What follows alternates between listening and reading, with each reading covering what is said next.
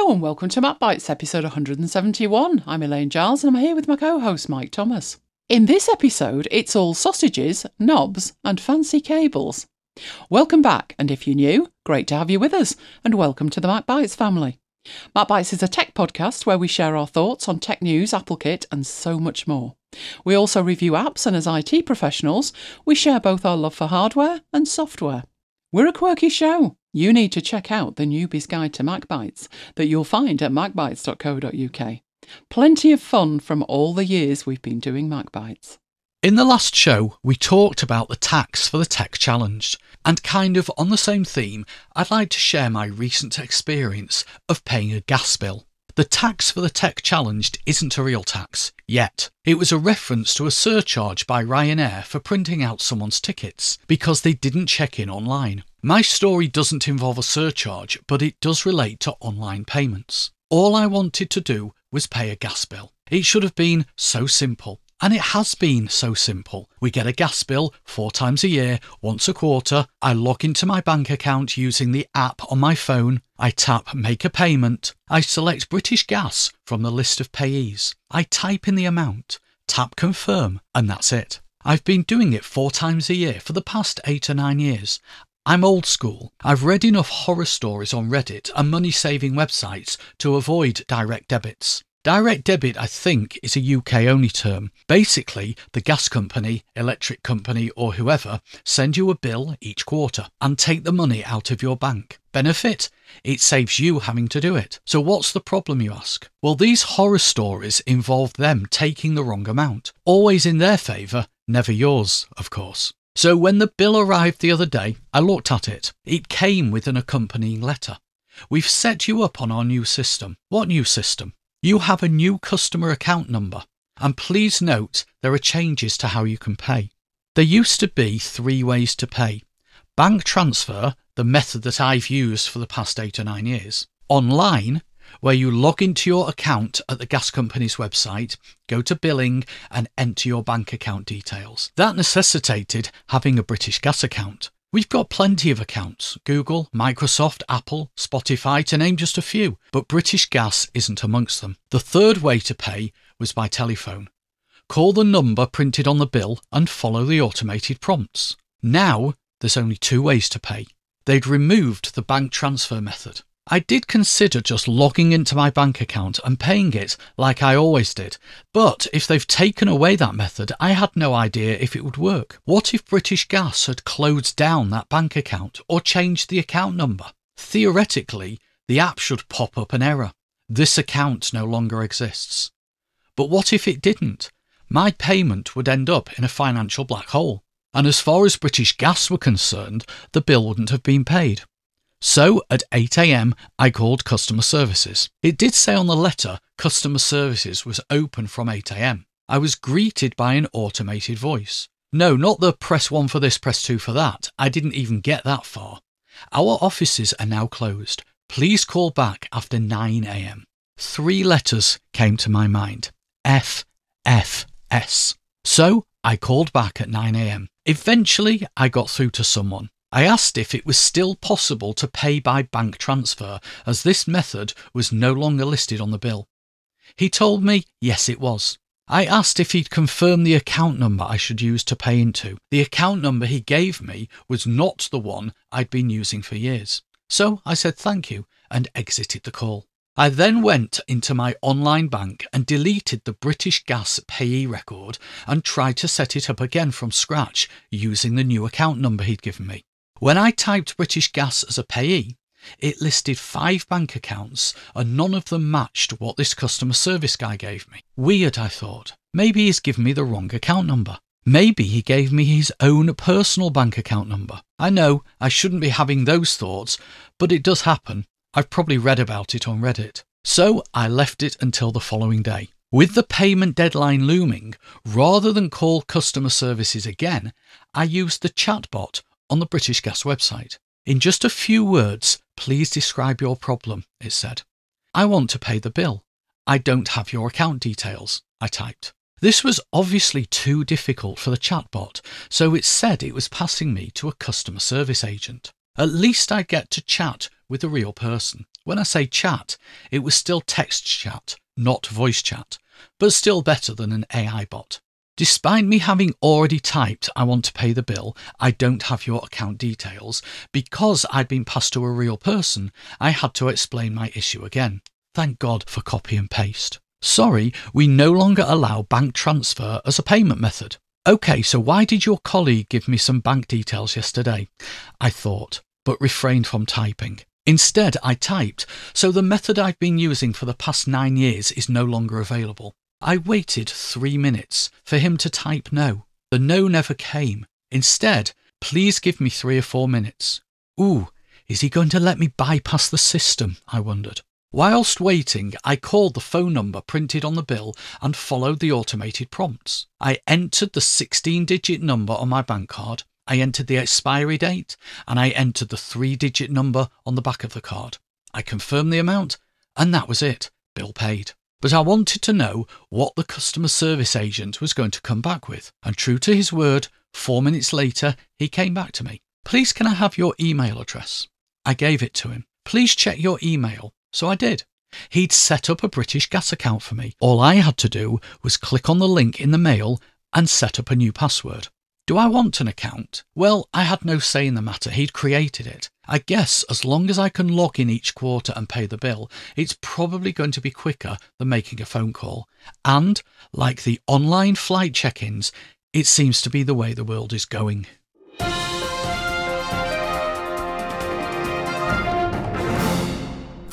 No data breach to report this week.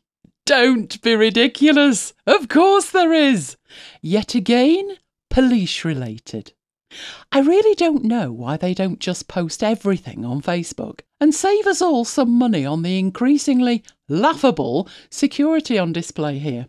This time it's the Metropolitan Police, who are said to be on high alert after all 47,000 personnel were notified that their names, photographs, and ranks had been accessed. This was after a cyber intrusion of the IT systems of a contractor responsible for printing warrant cards and staff passes. Hmm, a ludicrous thing to outsource given the result. Staff have been notified, was their quote. No mention of their reply to said notification. But I doubt I could have repeated much of what was probably said anyway. So on to Apple iPhones it, more specifically, slow USB cables. Because there's been more rumour and speculation than is good for anyone this week about the cable that may, or may not, ship with the yet to be announced iPhone 15. Will they come in different colours? Will they be braided? Will they be longer than previous cables? But the most burning question appeared to be will they be slow? With faster cables reserved for those in the expensive seats, for which read those buying the Pro, Ultra, Super, Suck Up to Timmy edition. Delete as applicable there. But never mind. Does it matter? Apple will doubtless sell faster ones at an eye watering price. But it could be worse. They could make the cable subscription. Pay every month and they'll let you use a rented cable. And while that might sound ridiculous, once upon a time, the concept of renting software would have sounded just as ridiculous. And yet, look at where we are now. Oh, talking of ridiculous, more branding arguments this week too. Hot on the heels of Prepear, and so, so many more, comes Sausagegate. Now, before you start giggling, I'm happy to admit here this was a mistake on my part. I got confused between kebabs and German sausages. Now, there's a couple of reasons why that would happen. One, I don't eat either. And two, the company claiming that their logo had been ripped off was Pornhub. Yes, it was a most unfortunate leap that my poor addled holiday brain made from a logo to a bratwurst. The business in question is a German kebab shop called Donnerhaus, spelt H A U S, in New York. Pornhub are concerned that people will become confused between their. Hmm, how to word this delicately? Services and the German kebab shop. However, seen as though their logo is the image of YouTube's old logo, save for the colour, you think they'd keep their own counsel. They didn't. If they're right, let's just say there could be some extremely disappointed diners if they're sent packing with only a kebab. There was also a massive U turn from Apple this week. They are now supporting the right to repair bill. Yes, this is after years of fighting against it. Has Timmy come to his senses? Or has he found a way to monetize it? Or better still, create a subscription based service of it? The bill is known as SB 244 and will require manufacturers to provide parts, tools, and repair diagnostics necessary for both customers and third party repair providers to fix products. The idea is to encourage a competitive repair market that's cheaper for consumers and better for the planet. Hmm, let's see how all this pans out. I still hanker for the days of replaceable batteries. Oh, replaceable hard drives. Oh, and so much more. Things like ports and, and things like that. Mm. I'll, I'll just enjoy myself there for just a second. Okay. In another U turn, Timmy has joined Instagram. Why? Well, your guess is as good as mine. Maybe it's his own little protest about Elon's new Twitter world. In which case, he'd be out of Elon's frying pan and into Zuck's fire. Although he's not on threads yet. Was Timmy ever on Ping? In fact, can anyone even remember Ping? It was Apple's half hearted attempt at a social network, all related to iTunes. Launched in September 2010, it had over a million users within 48 hours. I suspect those sign ups were the first and last time most of the users used Ping. Ping was faced with the ignominy of a quiet death two years later. I know what you're thinking, though. Am I following Timmy on Instagram? Wrong question, MacBiters. The correct question is Is Timmy following me? And the answer to that is a resounding no. He's been on the run for years now. Can't face the big interviews, can you, Timmy? The interviews where questions you don't want to answer would be asked. Mm-hmm, those questions. In other news, Samsung have released an app for iPhone users so they are able to experience the massive air quotes joy of a Galaxy Fold. You need two iPhones and some duct tape to fully appreciate said app. But still, if you're bored senseless and looking for something to occupy you, now, as luck would have it, here at MacBites headquarters, we do have MacBites Siri and Lady Siri. But I think their terms of employment preclude them getting that close. After the last time, I can assure you it does. I made sure of it. A new toy from 12 South. Actually, to be precise, a new edition of an existing toy, the HiRise. Until now, it'd been dedicated to the iMac, and particularly the old style iMacs.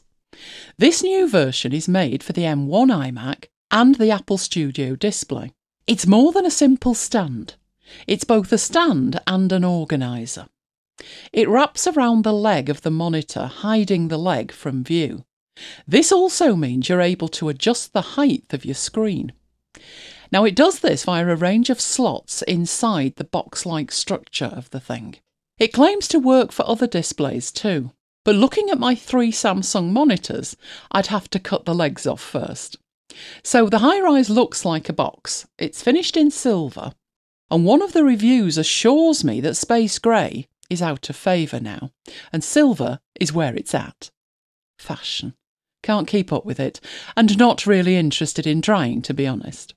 The top of this box is finished in leather, and the idea is that placing items such as your phone on it won't scratch the phone nor the HiRise.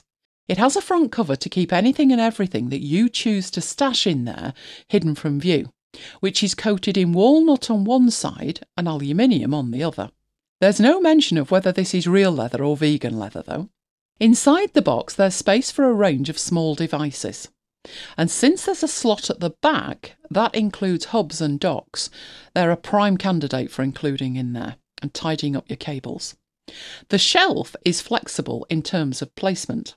There are four slots inside the case at 1 inch, 1.75 inches, 2.75, and 3.75. That is 2.5 centimetres, 4.5 centimetres, 6.9 centimetres, and 11.4 centimetres in metric. Anything from 12 south is great quality, but that usually comes with a price to match. The original HiRise was priced approximately $170. So I was really surprised that this new model is priced lower at $149.99. The cheapest I could find it on Amazon was £143.15. Am I tempted? Well, I can see the benefits of it. But as I said when I finished my Al Gore setup and hid every cable, I have no intention of moving anything ever, ever again. And it wouldn't work with my monitors either. They've got these very wide wing style legs. But I think I'd probably give it a miss anyway. I do love hiding stuff out of sight, but this box, being wrapped around the leg, sits front and centre.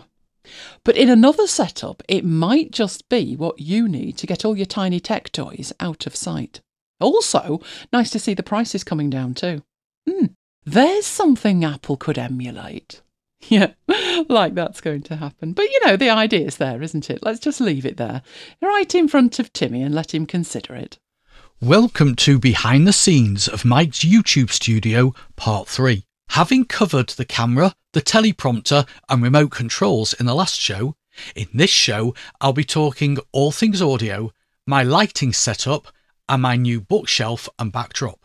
Let's start with audio. As a reminder, for the proof of concept test back in July last year, I used my iPhone 11. Initially, it was being used to record both the audio and video.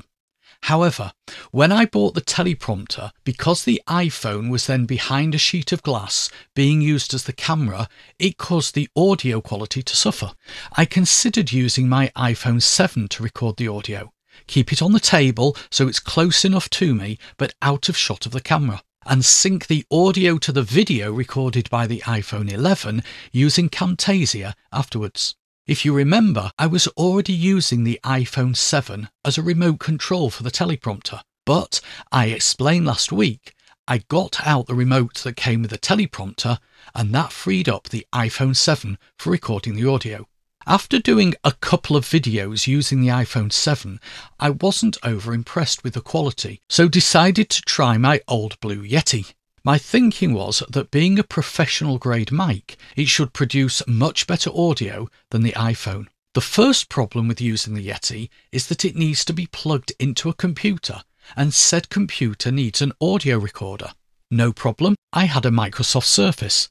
It has a USB port, it has Hindenburg and Audacity installed. I was, as they say, off to the races.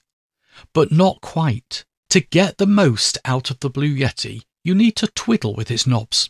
That's a technical term, by the way. Rather than talk about knob twiddling here, I've put a link in the show notes to your blog post about the Blue Yeti. Even after configuring the Blue Yeti, I still had a couple of issues. The main one was that to get the best audio, the Yeti needs to be directly in front of you, about three inches from your mouth, and that meant it would be in shot. I do see quite a few YouTubers with the microphone in shot, but I didn't want to be one of them. The second problem was that because it was on the desk, it picks up every little vibration. For example, during one recording, I very gently tapped my leg against the desk leg. Total accident and when I listened back to the recording, I could hear the vibration. I had the same problem when I used to use the Yeti to record MacBites, which was why, in the end, we screwed it to a microphone arm just to get it off the desk. So, after just one recording, I ditched the Yeti and chose to seek your advice. And you came up with three suggestions lavalier, shotgun microphone, and digital recorder. A lavalier mic is the one that you clip to your lapel, or in my case, the neck of my Have an Excellent Day t shirt, because that's what I wear when I'm recording. Never short of kit, you magicked up a lavalier from your bottomless tech bottom drawer, which we tested by plugging into my iPhone 7 via a dongle, but it didn't pick it up. Now, that could have been the mic or it could have been the iPhone, but the upshot was it wasn't working. So, on to suggestion number two a shotgun mic, which again you just happen to have in that tech bottom drawer. Shotgun mics can pick up sound from further away, but need to be on a boom arm or a mount. Like the Yeti, a shotgun mic needs to be plugged into a device.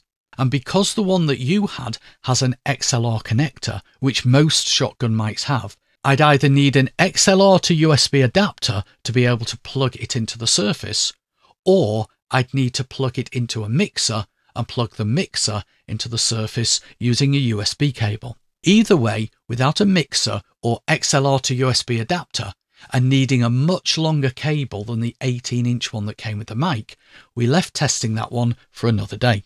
Your third suggestion was to use a digital recorder.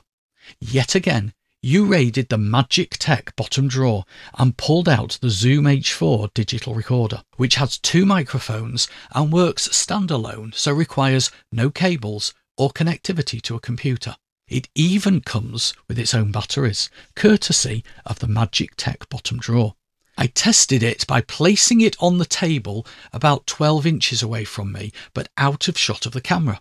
It records to a removable SD card, and after recording, I remove the card and transfer the file to my iMac via a USB card reader. The first test wasn't 100% successful. Like the Blue Yeti, it picked up desk vibrations. No problem, I thought. I'll raid. No, not the Magic Tech drawer. This time, I raided the kitchen. Yes, the same kitchen we raided for Kitchenalia when we needed to fit memory into an iMac. This time I was looking for a rubber mat. We have some small rubber mats about 8 inches square that we use to put hot dishes on. Not that the Zoom is hot, but hopefully it would reduce the vibration. Rubber being widely regarded as the best way to reduce vibration. Let's not even go there, hey?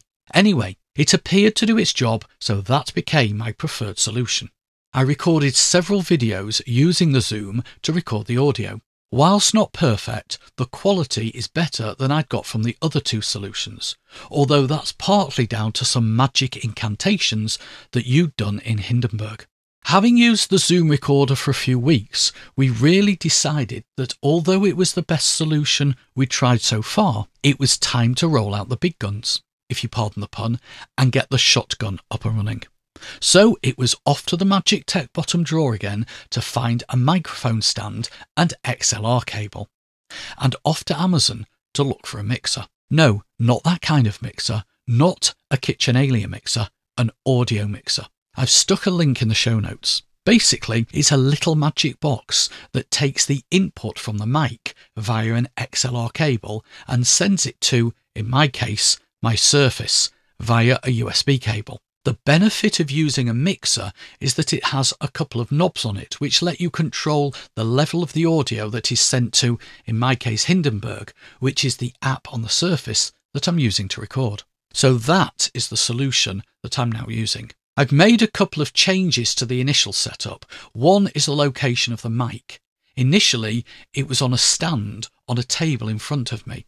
I no longer have the table as part of my setup. I now stand up when I do my pieces to camera. So I've screwed the mic arm to the projector stand. That's the stand with the teleprompter and camera on it. The mic is three, four foot in front of me, and that's the perfect distance for the shotgun mic that I have. The other change is that I now connect the mixer to my Windows laptop rather than the Surface.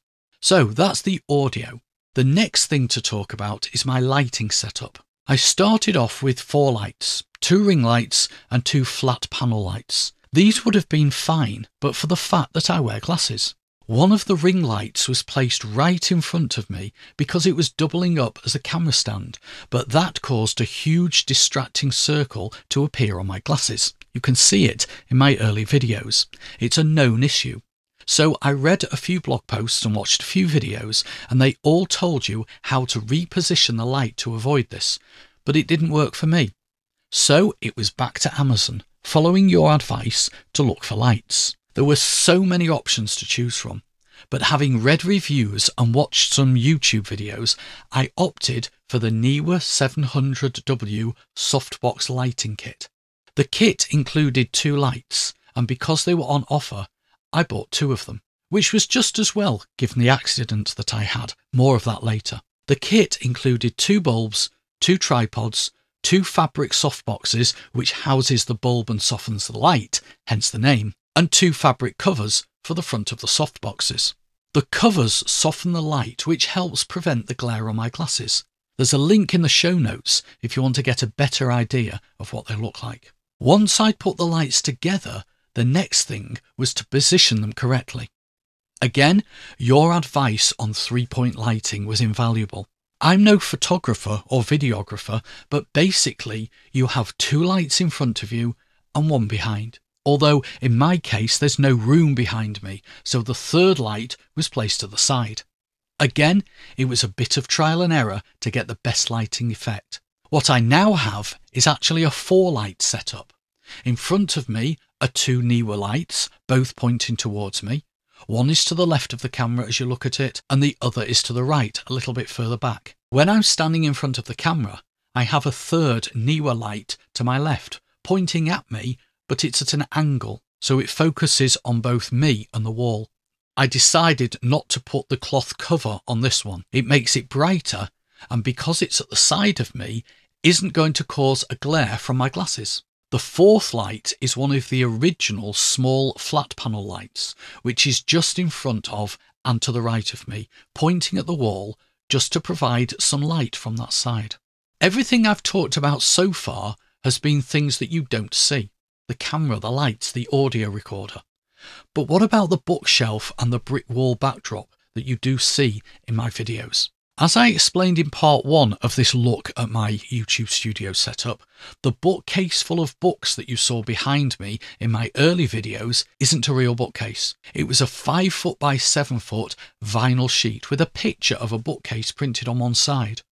Having watched other YouTube videos, what I really wanted was a real shelving unit that I could decorate with Excel related bits and bobs. But having a real shelving unit in front of a bookcase full of books, fake or real, would have looked a bit silly. So it was off to Amazon to find a shelving unit. The wooden shelving unit I bought has five shelves, is about 5 foot tall and about 16 inches wide.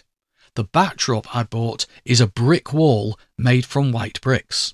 The shelving unit is the one that Yodel claimed they tried to deliver three times and nobody was at home to take it. What they didn't know was that we've got half a dozen cameras covering every aspect of MacBites headquarters. It was due on a Thursday, never arrived. We'll try again tomorrow, any time up to 10 o'clock in the evening, the email said. That would have been right in the middle of after hours. And sure enough, at 10:15 on the Friday night, I got another email telling me they tried to deliver it. No, they hadn't. I'd been monitoring the front door all night. It finally showed up on the Saturday morning, and I spent the Sunday morning assembling it. So, what's on the shelf? Some Excel related books that I bought from a second hand bookseller on eBay a signed copy of Guerrilla Data Analysis using Excel, a book written by Oz du Soleil and Bill Jelen, two fellow members of the global Excel community. Five empty Microsoft 365 boxes. When we buy Microsoft 365, we buy it from Amazon, and the card with the license key comes in a little box with Microsoft 365 printed on it. I have a car number plate. I love Excel. Although it's a real number plate, it's not been registered, so it's just for show. I can't legally put it on my car. And finally, on the top shelf are my four mugs. The two you bought me for my birthday this year, they're the ones I unboxed in show 203. There's a link to the unboxing in the show notes, by the way, if anyone missed it. And the other two mugs are an I Love Spreadsheets mug, which has a slight chip in it, and my I Love XLOOKUP mug, which I designed myself on Canva. If you saw one of my recent videos, you may have spotted that the mugs were missing.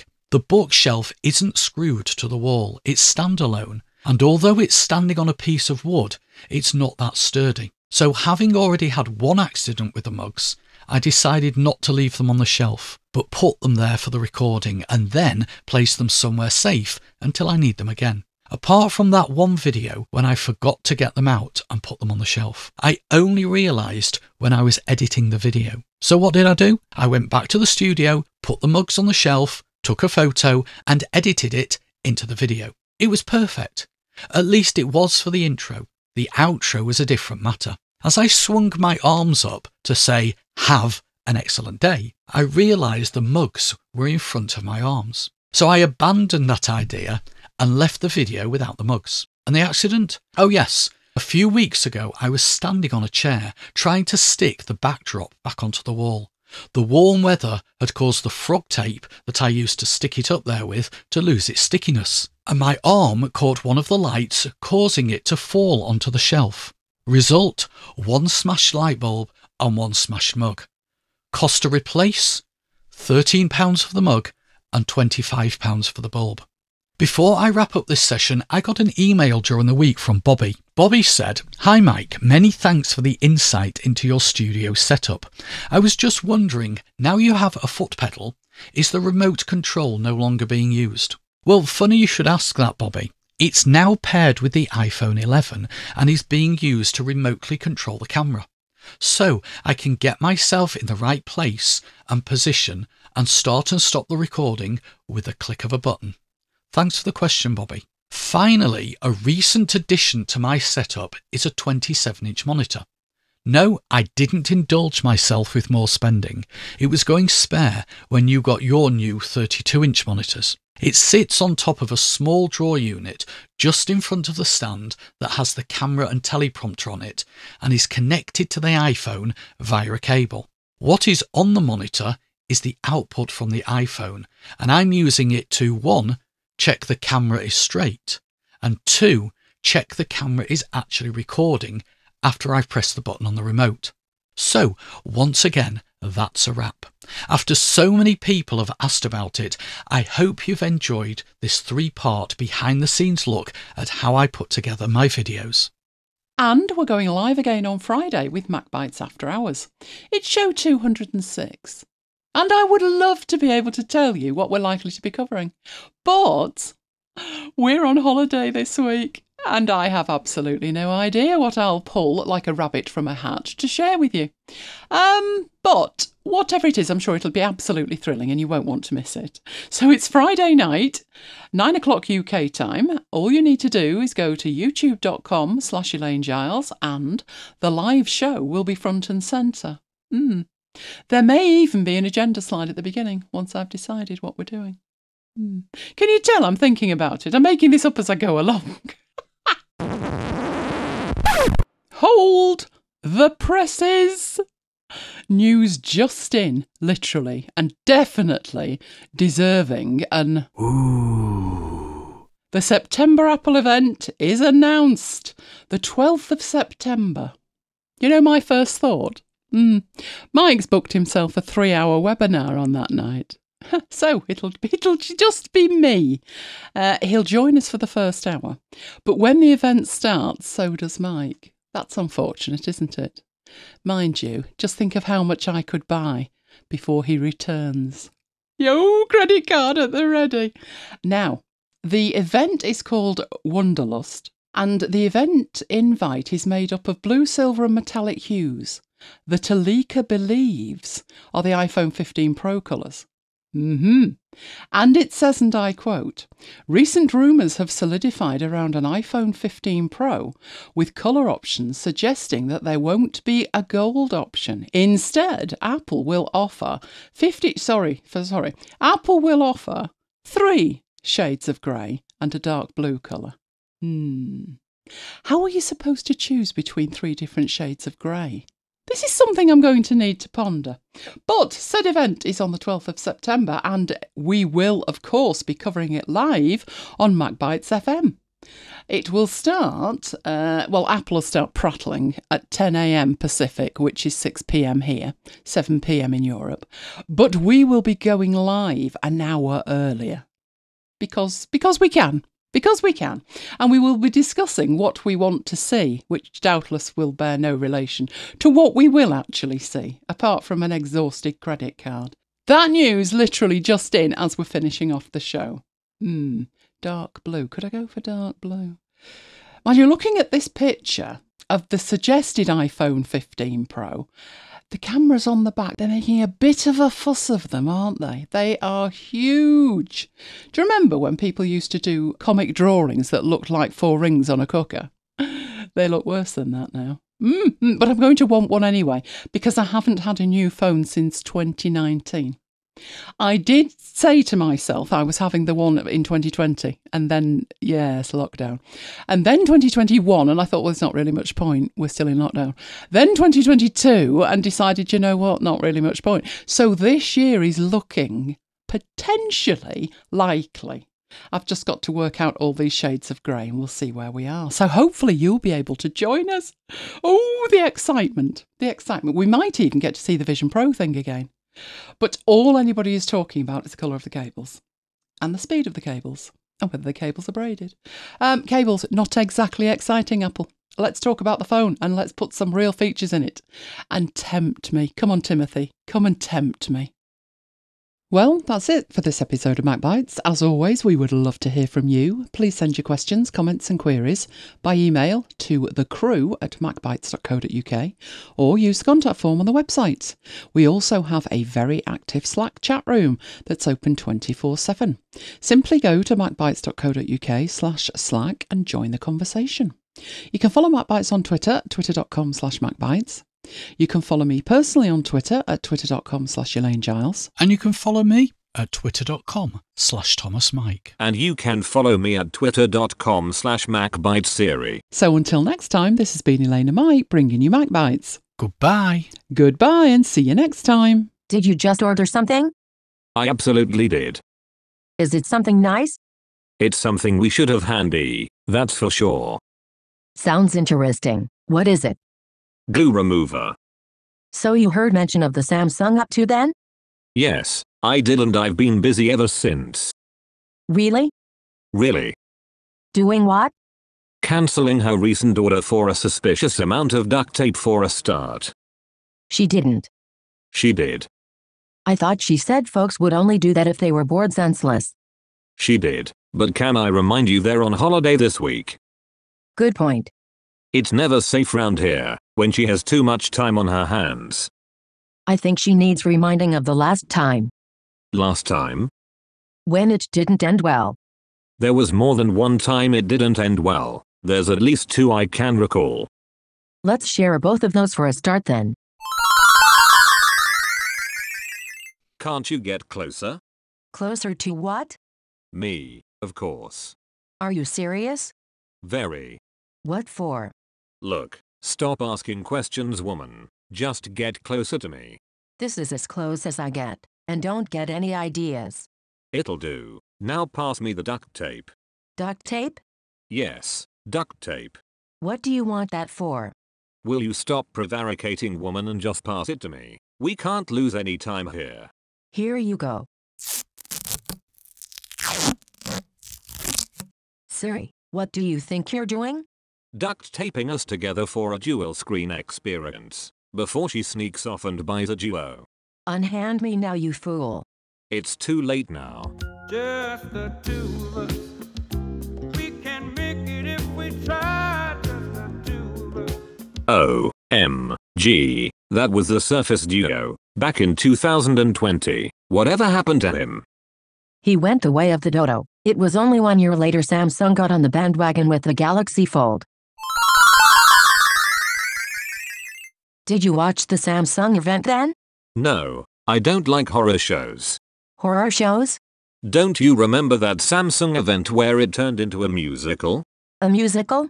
Yes, a musical. It was a cacophony only surpassed by Pierce Brosnan and Mamma Mia. Pierce Brosnan in Mamma Mia take some beating on the cacophony front. I know. Don't bother watching the on-demand version or you'll end up at the Genius Bar with microphone damage. Noted. So if you missed this event you won't know about the cool trick Samsung phones can perform that we can't then? I'm sure there's nothing a Samsung phone can do that I can't.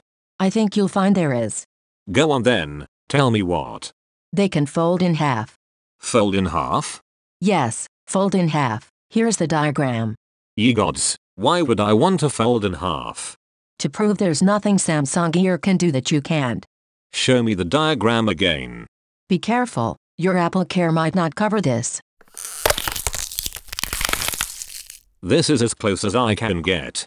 It looks like Apple are going to need to redefine what flat looks like again. I've got a great view from here. I can see my own illuminated backside.